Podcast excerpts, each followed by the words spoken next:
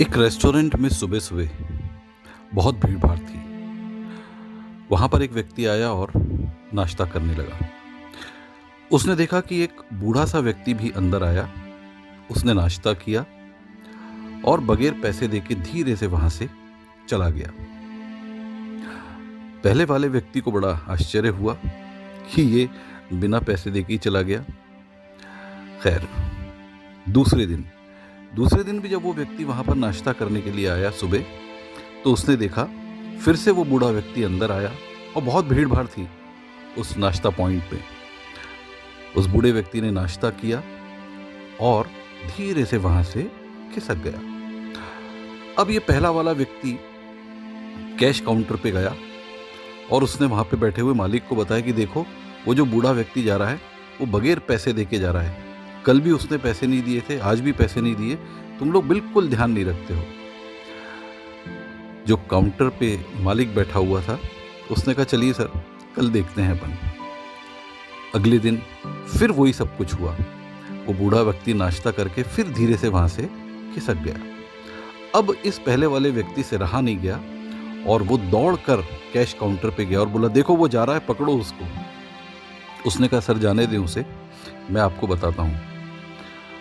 ये बात जो आप मुझे बता रहे हैं, ये बहुत लोगों ने पहले भी मुझे बताई है कि ये बूढ़ा रोज यहाँ पर आता है, नाश्ता करके, बिना पैसे दे के यहाँ से चले जाता है।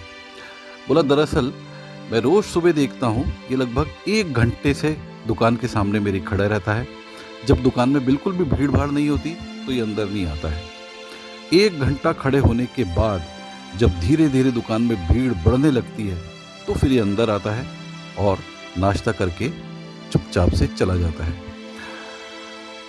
वो मालिक बोला कि दरअसल मुझे ऐसा लगता है कि इस व्यक्ति के कारण ही मेरी दुकान में भीड़ भाड़ होती है। तो वो पहला वाला व्यक्ति बोला, क्या कह रहे हो भाई आप? तो बोला, दरअसल ये बाहर एक घंटा जब खड़े रहता है तो ये भगवान से दुआ करता है कि मेरी दुकान में जल्दी से बहुत भीड़ भाड़ हो जाए, जिससे कि वो भीड़ भाड़ में चुपचाप से आके नाश्ता करके वहाँ से निकल जाए। तो मैं शुक्रगुजार हूँ उस बूढ़े व्यक्ति का, जो भगवान से मेरे दुकान में भीड़ आने की दुआ करता है और उसकी दुआ कबूल होती है, तभी तो एक घंटे के अंदर ही मेरी दुकान पूरी भर जाती है और रोज ऐसा होता है। रोज ये व्यक्ति एक घंटा बाहर खड़े रहता है धीरे धीरे दुकान में भीड़ आती है और फिर ये व्यक्ति नाश्ता करके चले जाता है।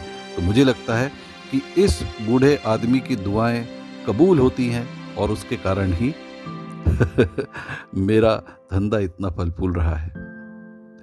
तो साथियों, आज हमारे पास भी जो कुछ है, हमारी हेल्थ अच्छी है, हमार, हमारे पास में सब कुछ है तो ये मान के चलिए कि कोई ना कोई हमारे लिए भी तो दुआ कर रहा होगा। दुआ की ताकत बहुत बड़ी होती है। कई बार हमें मालूम ही नहीं पड़ता है कि हमारे लिए कौन दुआ कर रहा है। इसलिए ये कहा भी गया है, वफाओं की बातें जफाओं के सामने वफाओं की बातें जफाओं के सामने। ले चल हम, ले चले हम चराग हवाओं के सामने। उठे हैं जब भी हाथ, उठे हैं जब भी हाथ, बदली है किस्मतें। मजबूर है खुदा भी दुआओं के सामने। तो इसलिए जब कोई हमारे लिए दुआ करे, हमें मालूम पड़े तो हमें कृतज्ञता ज्ञापित करनी ही चाहिए। Thank you.